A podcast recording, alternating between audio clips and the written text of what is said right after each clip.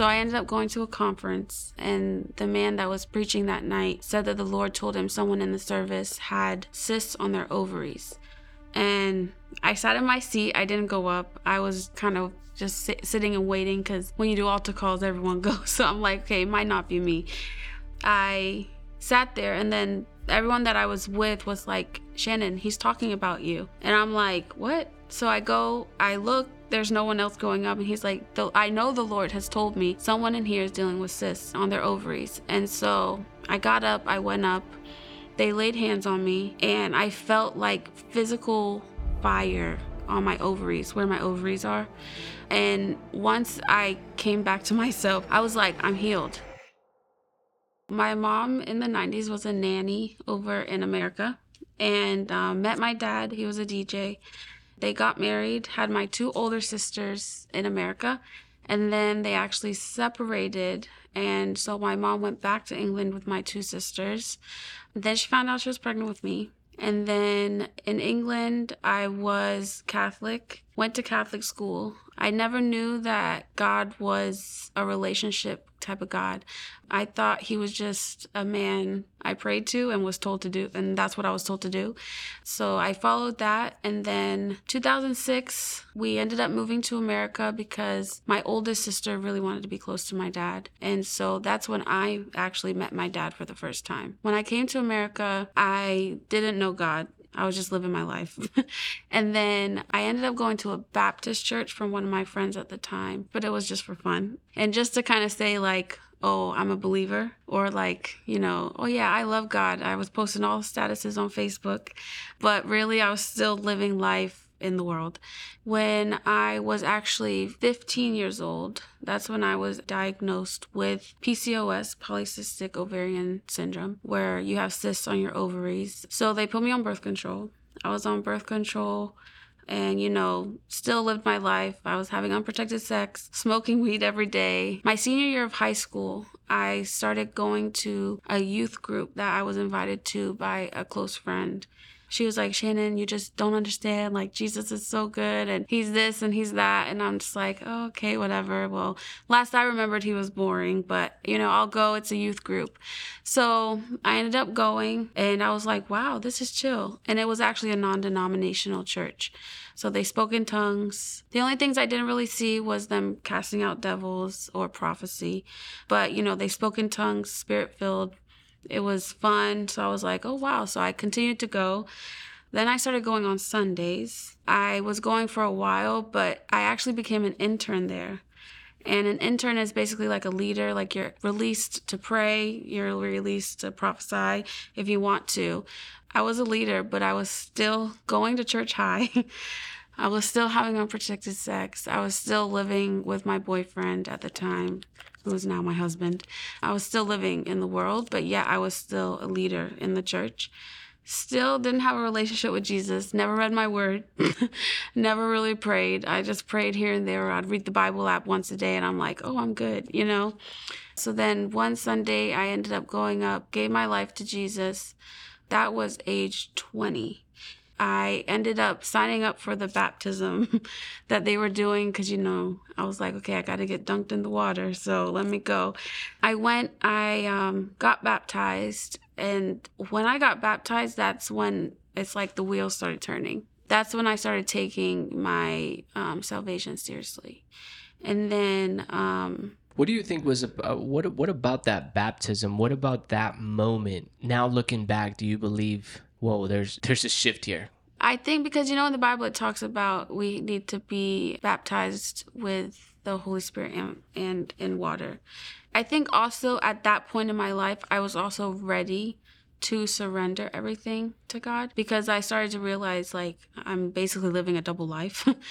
and I was always scared that someone outside of church would see me and then in church i'm a leader so i'm like i can't be doing this um, did anybody at the in those moments did anybody know did anybody come talk to you um, so the only person that knew was was a few people but those people I would run from. I kind of would avoid them. When I would go to church high, I was putting eye drops in my eyes, making sure, you know, no one could tell that I'm actually high. But when I was doing that, I will say, like, I honestly felt closer to God. Like, in those moments, I thought I was closer to God, but really, I wasn't. um, and were you hearing from God in that time? Like, what were you receiving from Him? um, yes, I was able to hear from God. I had no fear. Like, and that's also what caused me to want to go to church high because I'm like, I have to pray for these people. I have to lay hands on people. Like, I always have dealt with fear. So I was like, if I'm high, the fear goes away. So I would go, I would pray, prophesy like like crazy. Like I even think back now, I'm like, wow, like God used me in that moment when I was high, but also it's just crazy that I was able to still hear from God in Yeah. that moment. Now, I want to be careful with this, right? Mhm. Because people can also hear like, "Oh, it's okay. I can I can go Yeah. I can go to church high and and God will still use me." So I want you to talk a little bit about that, right? Like Yes. was God okay with this? What was he Yeah. sharing with you personally? Yeah. So, um, actually, the church I went to, they kind of preached the message in a way to the youth that it was like, yeah, we're going to sin. You can do these things as long as you pray for repentance or as long as you ask God to forgive you. So, for me, I was thinking, oh, I can do this and I can just ask God for, to forgive me and I'm good. But really, it wasn't until one day I felt the fear of the Lord like I've never felt before. That's still like the one time I'll never forget. And I literally had smoked and I was about to go to church. And it's like God the the fear of the Lord was so strong. I just had to fall to my knees. I started crying, repented, and I was just like I can't do this anymore. And then still after that, I tried to smoke because I was dealing with fear and anxiety. My thing was, oh, it's medicinal. Some of the friends I still had at that time were telling me, well, Shannon, you know, it's medical, like it's fine. So I tried, I, I smoked, and then I had a really terrible encounter with the devil. Mm. um, basically, I started like seeing demons everywhere. I started hearing voices. And the voices were just like, I knew it wasn't God because they were telling me, like, you need to kill yourself. Everyone hates you. Like, just terrible things that I was hearing. And I remember I just broke down crying and I again repented, and God's grace covered me. But even the second time, it was like, you know, you cannot go back. Mm. So, you have this moment of repentance at some point you get baptized and you realize that now there's a, a shift happening. There's something different. Talk to us about what the lord began to do as he began to shift your life and continue to essentially expose you to to this new walk of how it looks like to walk with him. The first thing I'll never forget, the first thing with my walk with Jesus when I actually took my salvation seriously was forgiveness. And he taught me really hard about forgiveness, unforgiveness, and what does forgiveness look like. The fact that I moved to America and that's when I met my dad. I never thought I would actually deal with like daddy issues, but the first thing God healed me of is unforgiveness towards my dad because I had so much pent up inside and I thought, you know, oh, it's whatever. But it was very hard for me to trust God at first because one, I'd always knew him as just a man up in the sky. I didn't know what relationship looked like. I didn't know what just talking to him, having day-to-day conversations with him was like. And two, because I was in a Holy Spirit filled church, it was very new to me. I'd gone to Baptist churches, but never heard people speak in tongues, never seen people fall out. And because of an experience before, it was very scary to me. It's like I wanted to grow with God and I wanted that relationship, but I also was very fearful. I wasn't sure like what was happening. I didn't have understanding. And I'm the only one in my family saved. So when I really took it serious, it's like an attack would come, an attack would come, an attack would come. Even with that, it's like I responded in a different way. And they would be like, you know, Shannon, you normally would fight us, or Shannon, you'd normally argue back, or, and it's like the Lord was just giving me a peace that I didn't even understand in the time. Also like forgiving my mom and my sisters and even forgiving people that like I was molested even people that molested me in the past. Like forgiveness was the biggest thing I think that God and that when I first was saved was what God dealt with me on. Because I think I had so much unforgiveness but I didn't realize that's what it was. Now Shannon you mentioned that you you had a relationship um, with this man who's now your husband prior to you taking your you know your salvation serious and, and you were in, involved in premarital sex with this person you guys are married now so how, how did that transition happen from living in this life not mm-hmm. caring mm-hmm. to now being married and you know doing things uh, with the lord so we were actually engaged when i took the walk serious with god and I woke up one day and I literally looked at my husband now and I said, We can't have sex anymore. Like, we have to wait till we're married. Honestly, I can only say it was God because it was instantly done. And we still lived together, but temptation was never so strong to where we fell. We literally didn't have sex until we got married, and that was about a year and a half. And then once we got married, and you know, now sex is a thing and it's okay to do. Honestly, I think because we had premarital sex, it was a little bit weird. And for me, it was weird because it was like, okay, now I'm allowed to do it and you know it's a form of worship it's beautiful but it was like for me it was hard to grasp because i obeyed god so well in the moment of not falling when we actually got married it was a struggle that okay now we can freely have sex and it's not you know a sin so mm. yeah now you struggle with uh, infertility. You you mentioned yeah. that a little bit. You had um, uh, PCOS. PCOS. Yeah. How did the Lord essentially heal you from that? Because now you have children. Mm-hmm. Uh, can you tell us a little bit about that? Yeah. So I have always known, like I've always known that God was gonna make me a mother because I was always the one with kids, someone else's kids. Um, I just loved kids, and so I knew I was gonna have my own. But when I was 15 and I was diagnosed with the PCOS, it was like, oh, you might have kids. Um, we can't guarantee that you will, but it might it might happen, it might not. Basically, this whole time being on birth control, and then you know we're married now and we want kids. I didn't get pregnant right away. So I ended up going to a conference, and the man that was preaching that night said that the Lord told him someone in the service had cysts on their ovaries.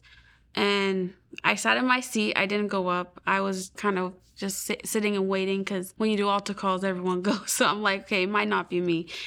I sat there, and then everyone that I was with was like, Shannon, he's talking about you. And I'm like, what? So I go, I look, there's no one else going up. And he's like, I know the Lord has told me someone in here is dealing with cysts on their ovaries. And so I got up, I went up. They laid hands on me, and I felt like physical fire on my ovaries, where my ovaries are. And once I came back to myself, because I fell out in the presence of God and everything, and I was like, I'm healed. Like, I just knew that God had healed me. And so I was like, I'm not going to take this birth control anymore because I was only on it for the PCOS. I stopped taking my birth control and I still was struggling with cysts even after that. I was in a lot of pain, went to the hospital and everything, and they actually had told me that I had 21 cysts, 11 on each ovary, and that I was never gonna have kids. And so that was the moment discouragement was like, boom, you know, and I was like, God, you were supposed to heal me, you know. I was really upset, and one of my friends just kept encouraging me. She would always bring me pregnancy tests after pregnancy tests, and I was just like, no, and I went to the hospital, that happened. And then literally two weeks later, I took one of the tests. It was honestly Holy Spirit because still to this day, I'm like, maybe I just did it as a joke. but I really realized that it was Holy Spirit. I had one test left. This was a year later and um, sat in my drawer for the whole year. And I ended up taking it, and it came back positive really fast. and I was like, no way, no. And I still didn't believe it. And so I went to the store, bought literally 10 tests, took every single one, and they came back positive. And then I was like, no, I just, God, you said you would do it, but I didn't know it was going to happen like kind of that quick, even though a year's not that quick. So I ended up going to the hospital and I was like, I need you guys to take my blood because I took a pregnancy test and it came back positive and I don't know if I believe it. and sure enough, they did it and yeah, I was pregnant. How did that make you feel to see God's promise hmm come through in that way? Describe to me a little bit more that moment because there's a lot of people that are watching your testimony who are dealing with infertility. Yeah. What was that like for you and your husband and and, and what did it cause in your relationship with God even? For me, when when God did it, it was like instantly I was just reminded of how easy it is for the enemy to try and come against what God has promised. Because it was a whole year, but I still I still dealt with the cysts and I still thought I still had the thoughts of I'm not healed. But it's like if God said it or God, you know, he literally called me out in the service, then it's done, you know. It's just a matter of his timing, not our timing. And when I got pregnant, it was literally God because I didn't have insurance or anything, but everything that we had to pay, we had to pay out of pocket for every appointment. But God came through every single time and we never went without. Like we never struggled paying. And then after I had the baby, we actually got all the money we did pay back. I was in awe. How did that happen? How did it happen? Yeah. Um, so for ultrasounds, it was about three hundred and fifty dollars an ultrasound, and you have to get quite a few while you're pregnant. And they kept telling me I was carrying big. I had a very easy pregnancy, but no problems, nothing. But they kept telling me I was carrying big, so they kept wanting me to get more ultrasounds. So we spent in total, it was actually four thousand. I think it was like 4,200 something just on ultrasounds, medication, blood work.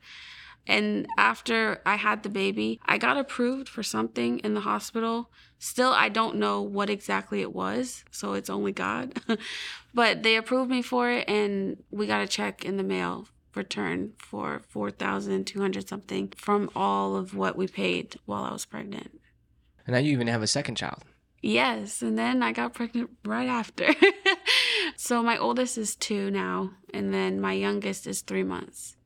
Now, what God has taught me with this is because after my first child, after Jaden, my first boy, I got checked for the PCOS. They just did like a routine check and they looked at my ovaries, and there actually is no sign of me ever having PCOS. No sign of cysts, nothing when I would look at the ultrasounds before when they checked my ovaries, and the Lord actually showed me that the the two weeks before where I went to the hospital, I went because I was in a lot of pain, and what it was was my cysts were bursting, and so the Lord was just showing me that that was happening for me to be able to actually carry my child and for nothing to happen.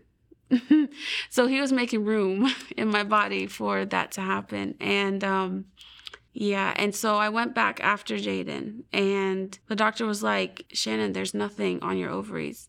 So when a cyst bursts, there's like a white, it looks like a white burst on your ovary. So everywhere that you've had a cyst, you would be able to see, Mm. but I have no residue, no scar tissue, nothing. Wow. yeah. Wow. Shannon, who is Jesus to you? It's so cliche, but I, he's my everything. he's literally my my fa- father.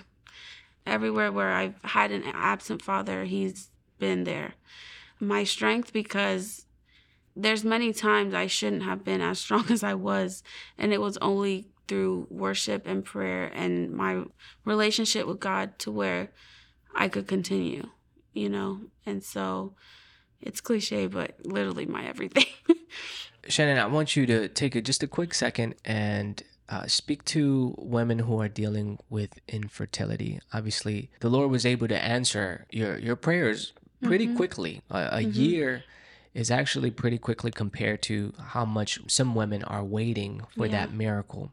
For those women who are discouraged, who are Mhm. watching your testimony right now and are in that process of trying to get pregnant over and over again, and they're they may feel discouraged that their prayers are not being answered, that God is not hearing them. Mm. What can you say to uh, those women and men, right? If they're they're a couple, what can you say to them listening to your testimony right now? I would just encourage them in the area of having faith that God knows the right timing. I only say that because a lot of times women, you know, even a man maybe, um, they want to be healed instantly. They want it to happen straight away.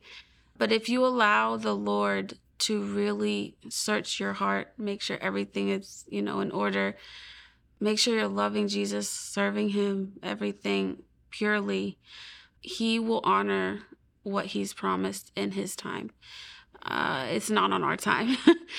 if it was my time, it would have happened in a month or two, you know, but it happened in a year. And if it didn't happen in that year, I don't think the testimony would be as big as it is um, in my life, even down to the finances coming back, even down to everything happening, even down to the scar tissue and the residue being removed.